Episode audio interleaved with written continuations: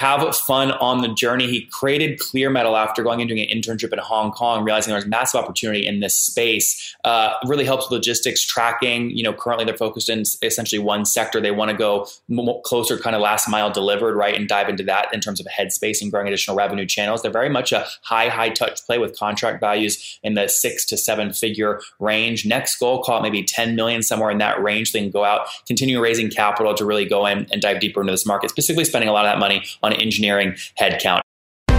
This is the Top Entrepreneurs Podcast, where founders share how they started their companies and got filthy rich or crash and burn.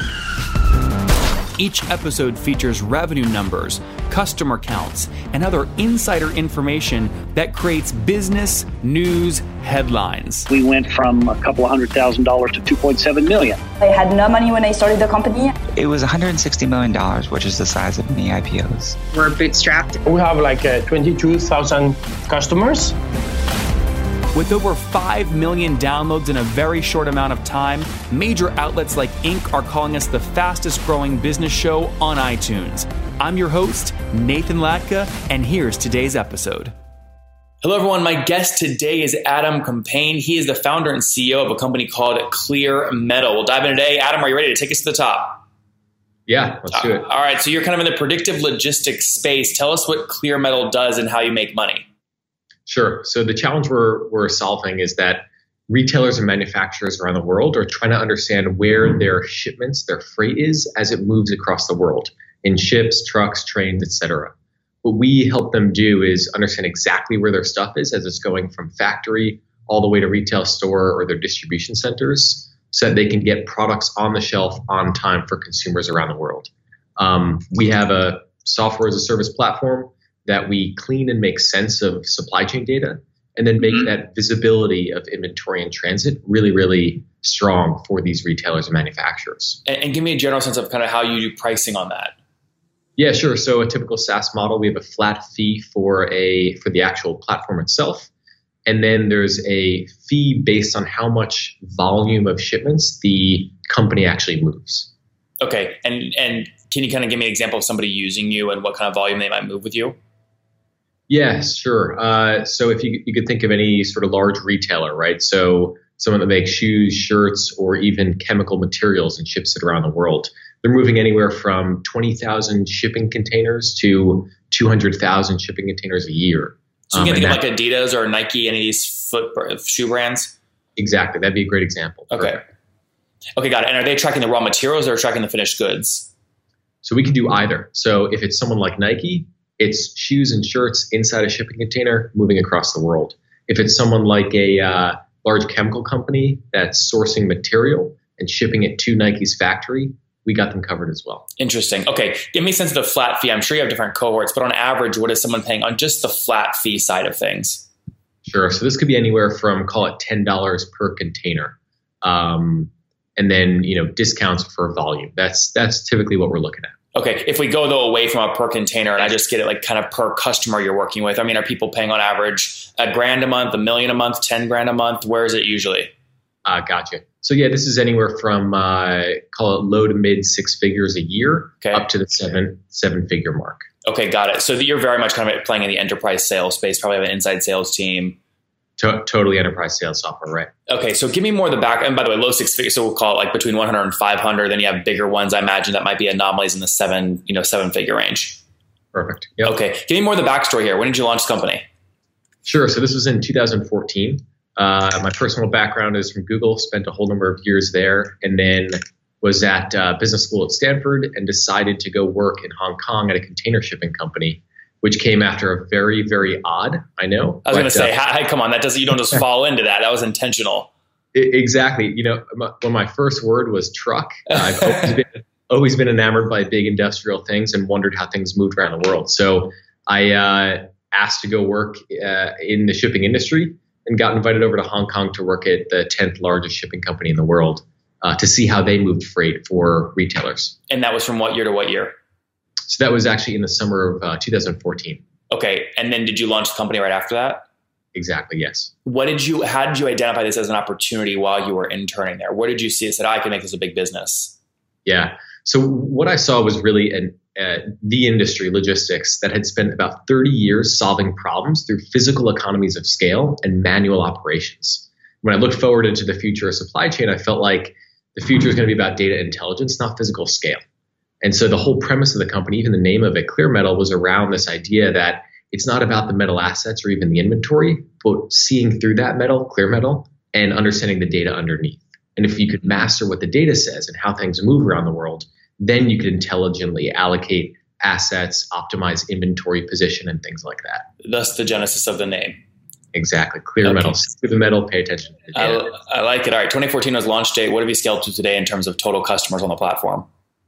Yes, I wouldn't mention uh, the customer count, but we've got um, all four continents covered customers in Asia, Europe, uh, North and South America, and everything from uh, retail, right, products that you and I would buy, to some of the most kind of hardcore materials uh, that's supplying some of the biggest companies in the world. I just want to get a general sense if you're kind of a high volume or a high touch kind of play, right? So, I mean, are we talking like less than 100 enterprise customers or you're talking like thousands of middle market, you know, yeah, thanks. So less than 100 customers. Got it. Uh, and because it's high price, uh, big enterprise sales to some of the largest companies in the world. Yep. Walk me through what your team looks like. And I'm specifically interested in how you've scaled your sales operation to go land those kinds of accounts. Yeah, sure. So I started the company with two others uh, out of Stanford, both on the technical side, uh, masters in AI. Um, and we've designed the team to be pretty evenly split between top AI and, and data science folks from Silicon Valley and elsewhere with supply chain, you know, veterans and experts in the space. Um, so the team kind of looks like both halves of that brain. Um, and we took we look like a typical enterprise kind of sales company. So um, a lot of product and development uh, resources in house, based here in the in mm-hmm. San Francisco. And then the sales model is pretty again typical to enterprise sales, right? So we've got inside sales folks, um, executives running the account, uh, uh, the large accounts internationally. Um, and we kind of split by territory, if that's what you're asking. And what's the total team size? Uh, so we've got about 30 people today. We're a uh, uh, post Series A company. Yeah, I was going to ask that. So 30 people. Are you all in San Fran? Uh, almost all. We got some folks in New York and Chicago as well, but most based here. Okay, and I was I was loving the story. I was going. I mean, I'm going to love him even more if he says we're bootstrapped, but you're not. That's okay. I get it. How much have you raised total?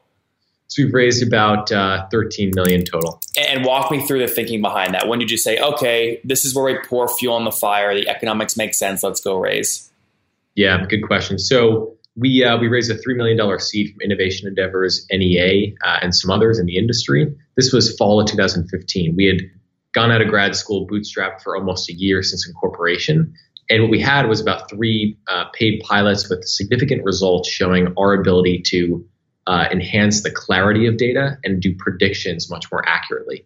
So we mm-hmm. said, hey, this is interesting. We've proved an impossible problem has now been solved.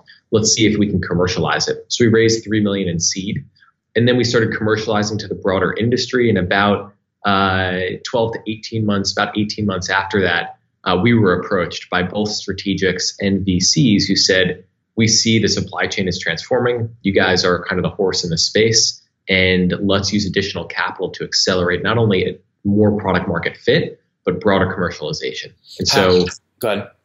Yeah, so spring of uh, 2017, a little over a year ago, we raised uh, a little over nine million from A. Yeah, so 12 in total. Uh, how does this compare to like a Freightos or, or some of these other companies in the kind of logistics and supply chain space?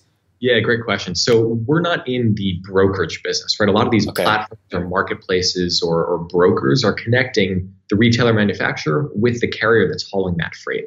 We're not in that business. We're essentially the AI operating system, the analytics, the intelligence that the retailer manufacturer uses to understand as things are moving across the world and after I've pr- procured that freight, where are my shipments, what's going to happen to it, and when will it arrive so I can optimize inventory thank you as you guys know, the task management space and team communication market is extremely hot. We've had many of the folks in the space on, but most recently, Asana raised about $50 million, giving it about a $1.5 billion valuation, up from 900 million bucks in its last round. So naturally, I'm going to try out Asana and see why it's different from some of the other players. And some things stand out immediately. First off, this thing essentially has replaced email and a few other forms of communication I used to launch Latka magazine. I was able to do it all inside of Asana, whether it's bringing in my developer who built the landing page for the magazine, or my writers who write for the magazine, or my designers who design the magazine, and even the printers. They're all able to easily use Asana, which is rare. Usually there's kind of a different tool for a different area of kind of specialty. So having everyone in one spot made the magazine very efficient. We're now shipping over 10,000 magazines per month out to B2B SaaS CEOs. Could not have done it without Asana and the ability they've built for me to do all this work in one place. It doesn't surprise me why their valuation is 1.5 billion. The question is now is do they decide to go public in 2019? We'll see, but in the meantime, give your team everything they need to be more productive and focus on the work that grows your business. Try Asana free for 30 days. You can get started now at nathanlatka.com forward slash Asana. That's nathanlatka.com forward slash A S A N A churn in this kind of business is obviously critical. Walk me through current churn and kind of how you think about managing that. Yeah, good question. So we, you know, honestly, our our customers are all signing up for three year contracts without any outs, and so they see this as a long term strategic play, not like a off the shelf software they want to buy. Right? The companies that engage in with us are trying to transform their supply chain, reduce their inventory on their balance sheet, uh, compete with companies like Amazon from a logistics perspective, and so they're picking us as their supplier of that kind of intelligence and data science. So um, we haven't actually experienced high churn at all, and I think that's because the the increase in impact we're making from the poor visibility they've had in this in the past is so much beyond what you know they've been used to that they're generally satisfied. Um, yeah, but if we try and quantify that, Adam, I mean, so I understand if you don't have any churn, that's great. These are long-term contracts. Are they paying the full three years all up front, or is it paid, you know, annually? How's the payment structure work? Yeah, typically we're doing annually up front. Annually up front. Okay, so in a case like that, when you're going and raising capital, like you don't have a cash gap problem because you have all the cash getting. As long as your payback is called 12 months, you're good to go. So is most of the extra money going towards kind of engineering and people? It is. Okay. Yes. Okay, got yeah. it. Um, walk me through expansion revenue uh, kind of items, right? So if you want to have a high touch approach, ideally you get more and more wallet share because you provide more and more value. What are some of the pricing kind of axes that you'll be able to drive additional value on? Whether it's I'm making this up, number of containers, miles shipped, things tracked. What are those metrics? Yeah, and, and you're talking about headroom to grow into on a revenue perspective, right? Ex- exactly. Yeah. So if you look at the space we're playing, you take overall supply chain, chop that down into just the transportation piece, and then you look at just the international or what's called the intermodal transportation, and that's where we're operating today. So you can think of this as the container that goes on the boat, but then also goes on a truck or train inland. That's one one small piece. So our head head uh, room is actually moving into additional modes of transportation. We're talking overland domestic trucking, air freight, and then beyond that, our company is going more up and downstream in supply chain. So manufacturing, sourcing of raw material, warehousing and last mile distribution. So that's where our company is looking to grow because the overall vision is that end to end supply chain visibility and AI operating system. Are you currently today, as a reflection of your ability to expand these accounts, at a net, or we'll call it over 100% net revenue retention annually? And what, what do you mean by that? Uh, your your expansion revenue from customers you already had more than outpaces lost revenue. Ah, um, you mean are, are, you talking? Are we profitable? No, not profitable. Just if one customer is paying you two hundred grand in year one, you know they're going to go to two fifty in year two and three hundred in year three, and that more than outpaces you know twenty or thirty grand of churn from other accounts. Uh, gotcha. The, like NCVI. Yeah. So we, I mean, we're early in, in that perspective, but generally the pat the the pattern that we're seeing is yes, it looks like that's smooth and and above board. When did you turn kind of on revenue? Is it fairly new? It's yeah, it's fairly new. Um, we have a long history in the space with a ton of underlying tech applied to understanding these moves. Um, and then commercialization started a little bit more recently in our history. So yes. So when when was that? Like late 2017, 2018, or this year? Yep. Yeah, in 2017. 2017. Okay, got it. So you spent a good three or four years there, which is why I had to do the three million seed, just building the underlying tech.